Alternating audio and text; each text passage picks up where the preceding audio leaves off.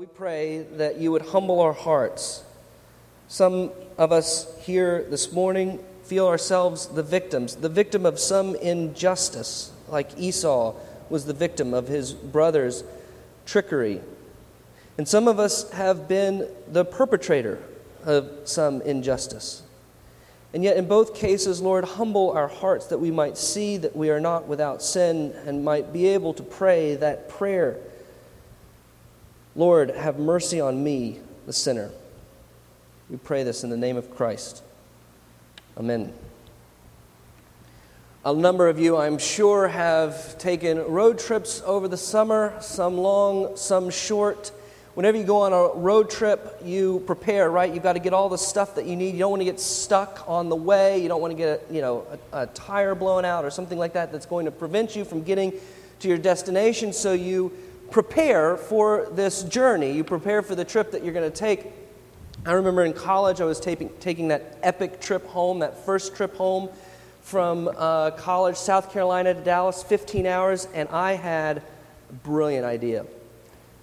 What do you need on a 15 hour trip? You need caffeine, lots and lots of caffeine. But the problem is, Diet Cokes, or at that time it was Cokes, Cokes get cold and you need to keep, you get warm and you need to keep them cold. So I got this great idea. I would line them up on the window shield and turn on, crank up the AC so that they're constantly getting like a cool blast of air, right? Worked beautifully, made it all the way back uh, to Dallas. Forgot a couple on the windowsill and they exploded, covering my car in a film of sugary goodness that uh, existed till the day I sold it. Never got it fully clean. You need to prepare for a trip, and you need to prepare intelligently, right? You need to prepare smartly. You need to do the things that you need to do to go on these trips. And we, as Christians, are on a road trip. We're on a journey. In fact, one of the favorite metaphors that the Bible uses to talk about the Christian life is a journey. It's woven into the fabric of particularly Hebrews. You are on a journey from Egypt to the promised land, and what you need in order to make it to your destination is this thing called perseverance. You need to keep going. It's going to get tough. There's going to be temptations and trials on the way. There's going to be suffering that is sometimes your fault and sometimes not. There's going to be burden that you're going to have to bear. And your goal in that time is to, by faith, continue on, press forward to promised land. You're on a journey, and you need the appropriate equipment to keep you going, to persevere to the end. And one of the most important components in the Christian life for that task, the task of perseverance, is repentance. Penitent prayers some don't make it. Esau didn't make it. A whole generation of Israel didn't make it. Why? They found no chance to repent. So, we want to reflect on this this morning the important role that repentance has in the Christian life, lest we forsake it and think, you know, my prayers are pretty good. I pray for all my friends. I pray for my own needs. I pray for the needs of others. I'm lifting up the body. I, but if you're not praying penitent prayers, then you are losing a key weapon in, this, in your arsenal that will help you persevere to the end. You are losing that thing that you need when you are lame, lest your joint, lest uh, your uh, uh, feet be put out of joint, but rather healed. You are losing that thing that heals the wounds that are inflicted as you travel. You need to learn how to pray penitent prayers. We're going to look first uh, at the causes of impenitence. What blocks our path? What blocks us from praying penitent prayers? The causes of impenitence, the consequences of impenitence, and finally, we will look at the cure for impenitence. Or if you prefer the journey metaphor, what slows us down on the journey, what gets us stuck in the end, and finally, what keeps us moving. First, then, the causes of impenitence. Only the penitent man will pass, right? So I need to know what causes that hardness of heart in which I stick in my heel and I say, I am not going to forgive that person. I'll forgive that person if they come to me first. I'll go to God with my sin if God does this first. What causes that attitude of impenitence, that, that anger, that pride, where we stick our feet in the ground and say, I'm not worse than other people? If they don't have to repent, if they don't have to repent, I don't have to repent. Esau is a model, a negative model for us in this. And notice that the author of Hebrews picks out two uh, sins, two particular kinds of attitudes that block Esau's path, that slow him down on the journey. These the two flat tires in his quest to get from Egypt to promised land. He isolates two, and I, I, I, they're just wonderful to reflect on. Uh, the first that he mentions is verse 15. See to it that no one fails to obtain the grace of God. That, that is to say, that no root of bitterness springs up and causes trouble. You saw that in the Genesis passage that we read earlier. Uh, the word bitter, bitterness, bitterness which dwells in Esau's heart, was raised a couple of times. Bitterness destroys Christian lives.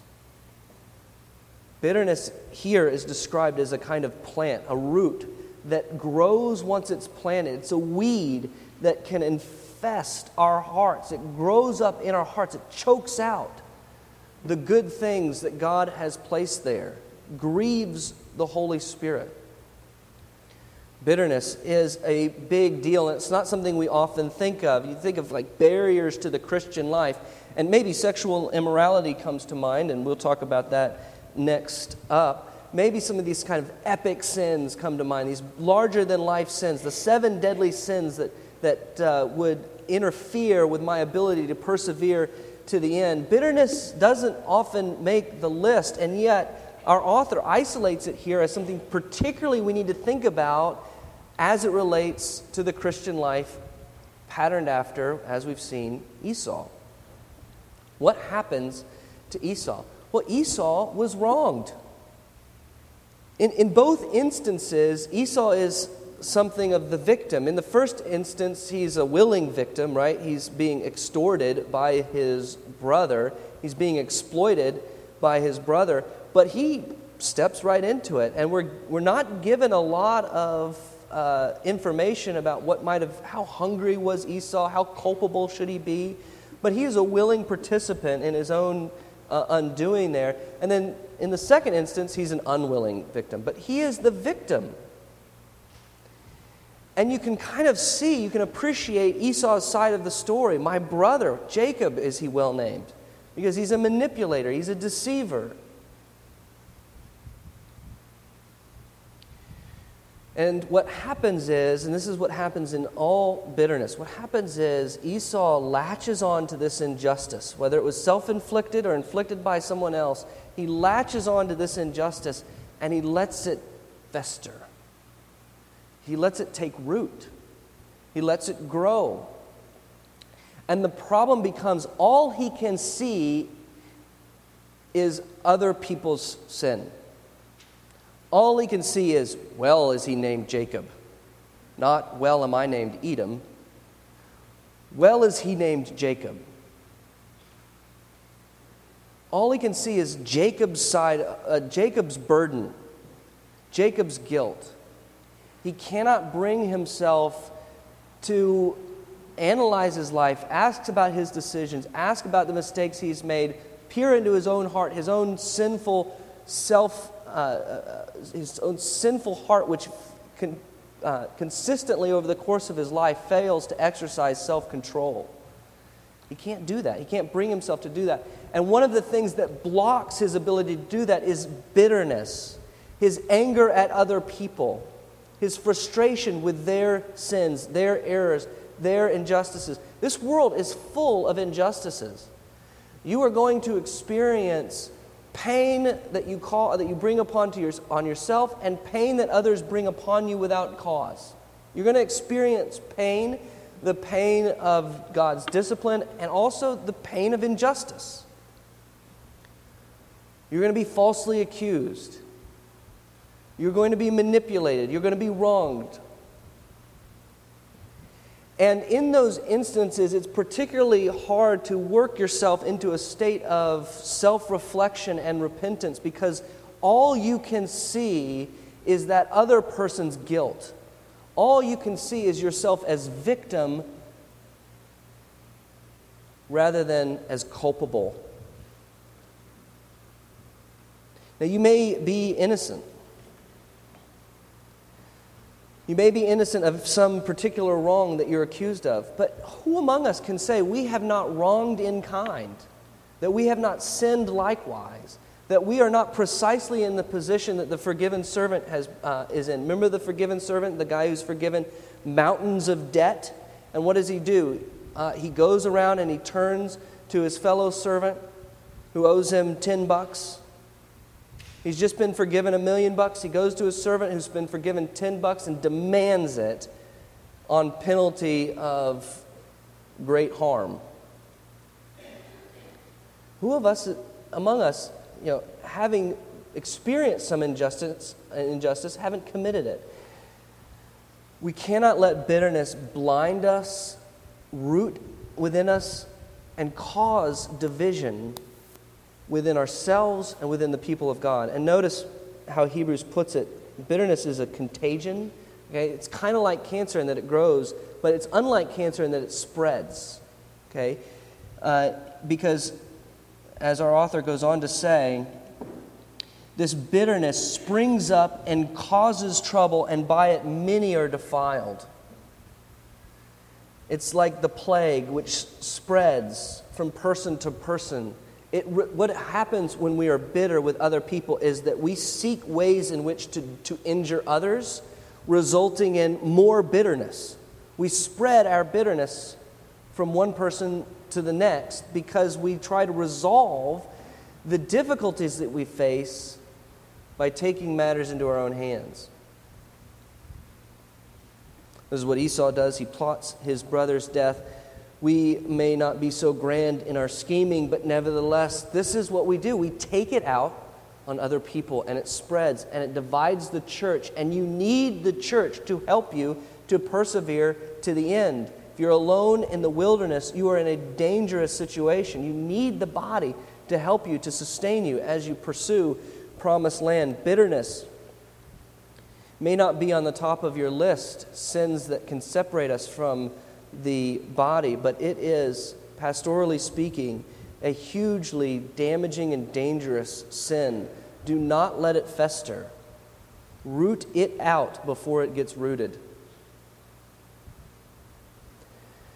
We could spend hours talking about the intricacies of bitterness, but we must move on. The other sin that hinders us, the other sin that blocks us, that has a particular kind of uh, way of destroying the Christian life is immorality, particularly sexual immorality. And you might be wondering, okay, I got the Esau story, I read through, and I saw Esau was, did a lot of things wrong. Jacob did a lot of things wrong too, but Esau did a lot of things wrong, and I get that, but I didn't see any sexual immorality. Maybe it was him marrying the Canaanite woman that's mixed in here.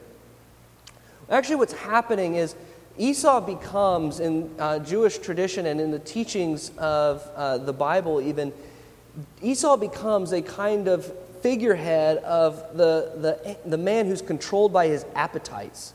You think about that old Puritan word, one's appetites or one's lusts in the broader sense. That which, those passions of the flesh, which I'm not able to control, but drive me into all sorts of iniquity.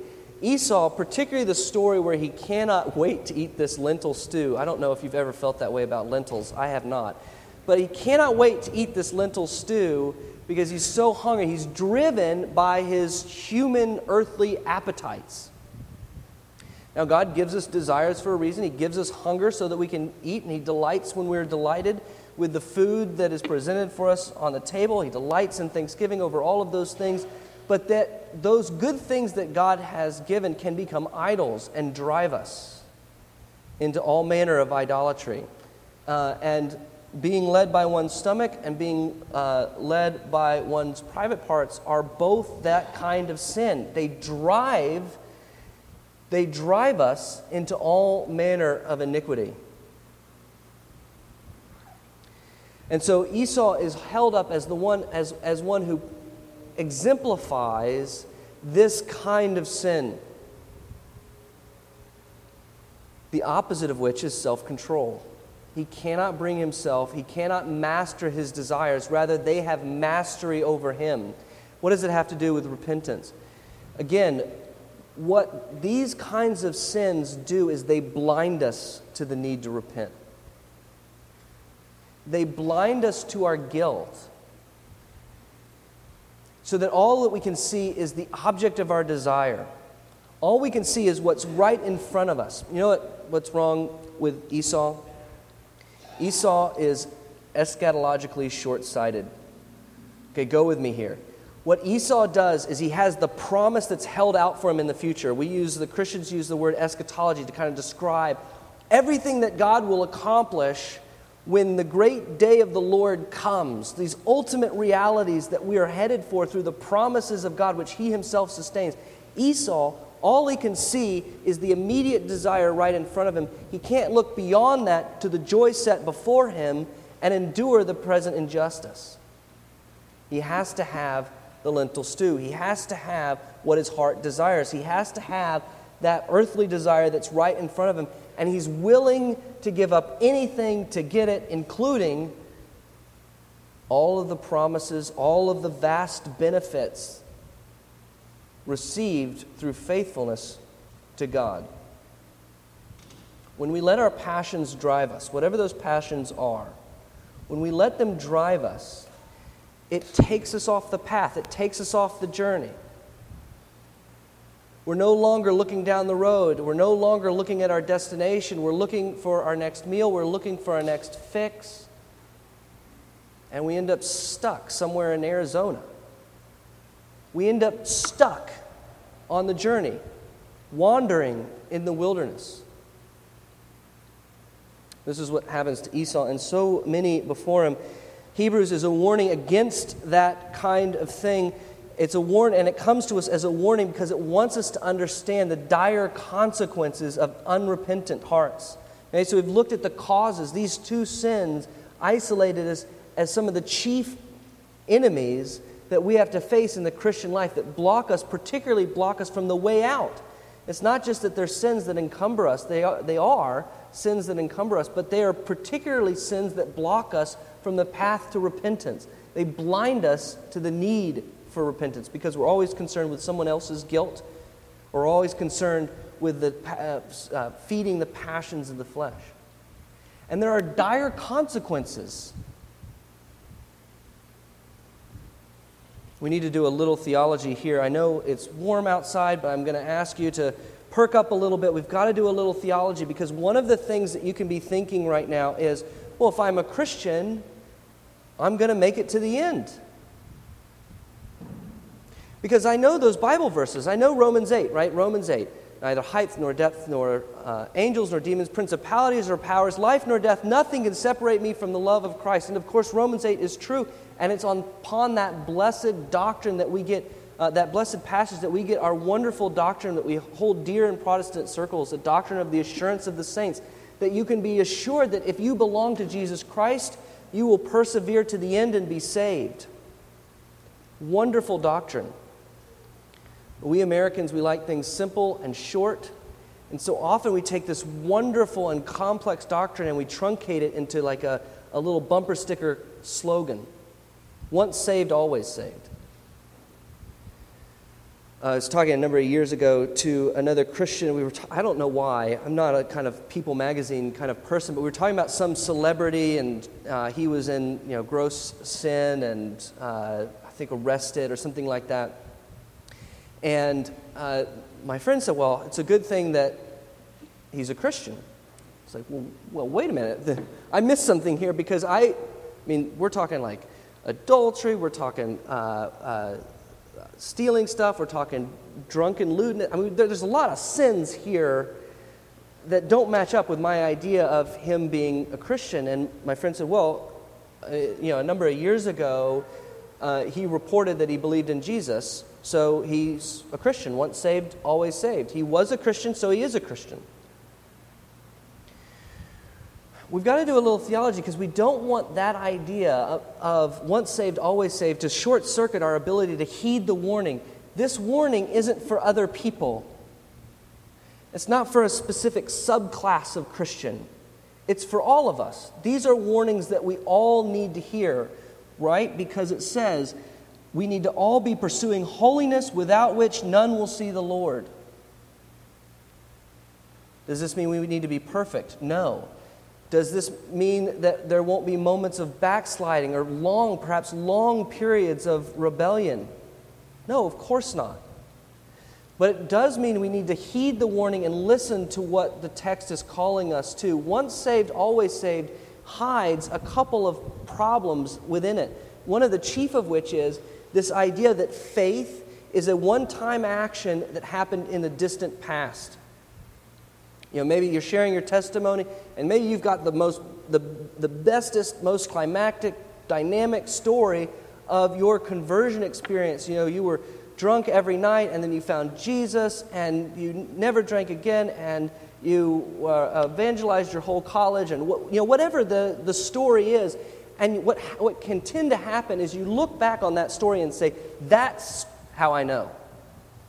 That experience of faith back then is how I know that I'm a Christian now, which is how I know that I will be a Christian on ad infinitum into the future. I was saved, so I must be saved, and I will be saved. The problem is, is that's not how faith works. Faith isn't a ticket that you get and you put in your back pocket and you wait until the end and then you bring it out at the appropriate time and St. Peter lets you in. Peter, right? St. Peter lets you into heaven. Faith isn't some snapshot action that took place in the past, it's a lifestyle that you live out over the course of your entire life unto death. Hebrews, in the previous paragraph, says, You have suffered, but you have not yet suffered under, unto death. And that's when the faith reaches its fruitful point. That's when the resurrection of the dead happens. As Revelation puts it, those who persevere to the end will be saved. Okay, well, this is heavy stuff. Did Tommy just take away that blessed doctrine of assurance? No, because assurance always goes together with perseverance. How do you know that you belong to Jesus Christ? You are presently turning to Him in faith. You are presently going to Him with your sins. You are presently speaking to Him about your trials. You are presently asking Him for help in your time of suffering. You are presently persevering with Him by faith as you wait for Him to return for the joy set before you, enduring every cross that comes your way. Assurance is the fruit of persevering faith. That's how we know we belong to the Lord. As our hymn puts it, our faith is a guard, it guards us until Christ returns. It's not an act, I mean, it is an act, but it's not just an act that we perform, it's a guard that protects us throughout the due course of our Christian life from every principality and power, from every angel or demon, from life and death. It is there protecting us and sustaining us until Christ returns. What does all this have to do with repentance? What does this all have to do with penitent prayers? We need to remember, it is incumbent upon us to remember that this journey that we're on requires us to press on, requires us to move forward, requires us to be daily crucifying the desires of the flesh and pursuing holiness without which no one will see the Lord.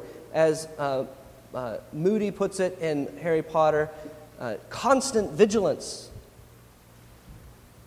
as we persevere to the end. And the life of constant vigilance is the life of faith. It's not picking ourselves up by our bootstraps. It's not making sure that we're perfect. It's not making sure that everybody knows that we're perfect. It is the life of, in our imperfections, in our sins, in our trials, in our weaknesses, turning again to Christ and finding Him our help and our hope. Finding in Christ the one who will forgive us and the one who will hold out for us daily the promises that sustain us to the end. That's what faith is. It is constantly clinging to Christ in my guilt and in my pain and in my suffering and finding in Him my help and my hope. So, what does Esau need to do? What do we need to do? Yes, we need to forsake bitterness. We need to root it out before it gets rooted in us. Yes, we need to be constantly vigilant against our immorality and our uh, particularly sexual immorality. We need to do all of those things, but we do those things by faith. And what we need to do is hold out before us Jesus Christ as our help and our hope. That's what will motivate you, even in the moment of injustice, even in the moment of crippling guilt, to pray a penitent prayer. If Jesus Christ is your help and your hope, that is, we cannot be eschatologically short sighted. What we need to do is look past the circumstances. Your circumstances are real. Pain is not an illusion. Sin is not an illusion. Evil is not an illusion. These things are real, but we have to look beyond them to Christ, who is our help and our hope in the moment of pain and guilt. How do we do that? Christ is your hope. All of the promises are yours in Christ Jesus. All of them. All of the promises are yours in, just, in Christ Jesus. And what that means is Christ Jesus has for you in heaven something fit, something meet, something that is what you need in this present circumstance. Maybe it is injustice. Then Jesus Christ is the one who brings justice. He is the one who brings judgment. He is the one who punishes the wicked, forgives sin, and rewards the righteous. Maybe, maybe it's guilt. Then you find in Jesus Christ the one who has the authority given to him by the Father to forgive sins, and you come with your penitent prayer and you bow the knee and you say, Jesus, I am sinful. Woe is me, the sinner. And you find in Christ forgiveness. What do we do to keep going on this journey? What do we do to cure our impenitence? We need to focus on Christ and find in Christ, we need to find in Christ the solution to every present moment. You are overwhelmed with the joy of some success or another, a new child, graduating college, overwhelmed by some reward or award that you've won. What do you do with that? You bring it to Christ and you find and you, you pray a penitent prayer Lord, I do not deserve the good things that you have given to me. Praise be the name of the Lord. Thanks for these wonderful blessings a sin that's overwhelming you that you cannot defeat. And maybe it's happened over and over and over again, and you are at that point where you're thinking, I've prayed a thousand penitent prayers over this sin. And it's still with me, and it's still encumbering me, and it's still eating me up. Penitent prayers don't work. Don't believe that lie. Don't cease to pray penitent prayers. The goal of the penitent prayer is not so that it works. It is acknowledgement that God is your king and your judge, and that you are at his mercy and seeking his mercy. We continually bring those penitent prayers to God. We don't cease. We don't look back on our sin and think, that's, you know what, that wasn't a big deal. That's just who I am. I'm never going to get over that. God knows it. I know it we just have this understanding, God and I, that I don't have to repent over that. Continue to bring your sins before the throne of God. It's hard to do, but we continue to do it because we know that God is merciful and He uses that grace that He gives us to knit us back together, to heal the joints that have been put out of place. Maybe it's some trial some moment of suffering. You didn't cause, you didn't ask for this. You didn't make, bring this upon yourself. You didn't make your own bed in this instance. It's an injustice, a trial that you were required to endure. Find in Jesus Christ a sympathetic high priest who has been there before, Hebrews is very clear about this. He has experienced every form of suffering to the nth degree. He understands what it is to suffer, and yet he is without sin. So that means that he is not some aloof, distant Savior. He's not some uh, uh, powerful person you can't relate to. It means he gets it, he understands what you're going through. He has experienced injustice, false accusation, murderous threats. He's experienced all of those things, yet without sin. So, what we do in that, those moments is we pray a penitent prayer Lord, forgive me for my sin. Perhaps I am blind here. Perhaps I don't see what I did wrong. Help me to see it. And then we go to our God for help. Maybe you didn't do anything wrong, but notice if you've, if you've ever kind of pursued the Psalms of Lament, it's a great exercise to kind of take out the Psalms of Lament. You can Google that, it's in Wikipedia. Kind of take out the Psalms of Lament and read through them. In each case, the psalmist is saying, Lord, I don't deserve this. Lord, I, the enemies are around me, enemies are causing me to suffer. This is an injustice. Act on my behalf. Solve this problem. And they always include at least a line of penitence. I'm not worthy of that. I'm, there's guilt I know not of. Forgive me. You see, in every instance that we face, there is an opportunity to go to Christ and say, Forgive me my debts as we forgive our debtors. At every moment, there's a, a, a, time to go to Christ and ask for help. And in every way in which we go to Christ, it is appropriate to say, Lord, I am not worthy. I do not deserve the good gifts that you have given to me. I do not deserve for you to act on my behalf in this moment of suffering. I do not deserve your forgiveness, but I seek it. Be my God, help me. And Hebrews, it warns us about the failure to do that, but it also exhorts us. It says, as you do this, you are being brought closer and closer and closer to the end of your journey to the promised land. Penitent prayers is the energy that keeps that Christian life going. It, it, is, it is fuel for you that helps you keep moving through every difficult time. Brothers and sisters, the payoff here is we have a sympathetic high priest. Don't stop going to him and don't stop bringing to him your repentance. You never grow out of that. You never grow out of, God, be merciful to me, a sinner.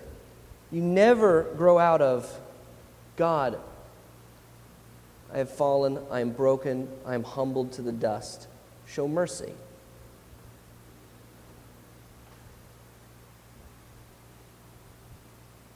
Hebrews then gives us this warning. If you think that you have grown out of that prayer, if you think that that was the sinner's prayer that you prayed when you were 10, 12, 25. Keep praying that prayer. Never stop praying,